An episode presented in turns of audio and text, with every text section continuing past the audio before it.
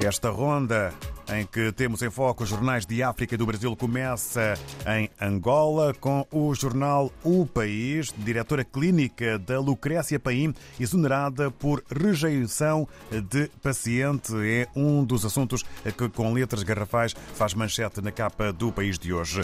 Fotografia é para muitos bidons, lei segue a Assembleia Nacional, penas dos crimes de contrabando de combustível vão ser agravadas. E Executivo desmente proibição de importação de 145 produtos. Agora, a capa do Notícias em Moçambique sobre as eleições autárquicas, resultados definitivos conhecidos hoje no país. Na saúde, vacinação contra a cólera pode abranger mais áreas. E gás natural já influencia crescimento económico. É também assunto na capa do jornal Notícias em Moçambique.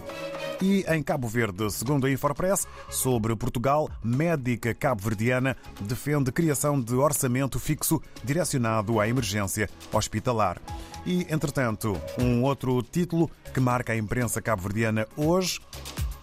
Dados apontam que dos 635 processos entrados este ano por crimes sexuais, 50% são contra crianças. É um dado alarmante que é avançado pelo Procurador-Geral.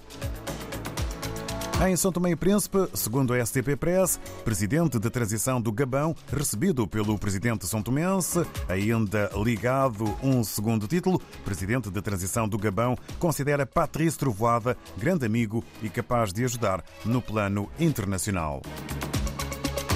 Agora o Brasil, justamente com o jornal Correio do Brasil, onde se destacam estes dois títulos. Primeiro, com letras garrafais, dirigente do Hamas elogia conduta de Lula sobre a questão palestina. E um outro título, aprovação do governo sofre queda entre eleitores constata a pesquisa sobre a realidade política no Brasil.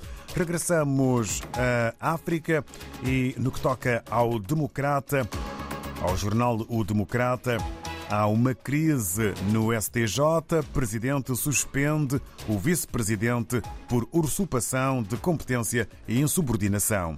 Este é um dos temas que marca a imprensa na Guiné-Bissau. O outro, líder da Assembleia Nacional Popular, que afirma na Guiné-Bissau governos são demitidos e parlamento dissolvido recorrentemente à margem da lei. É título para o Democrata na Guiné-Bissau no fim desta revista de imprensa internacional.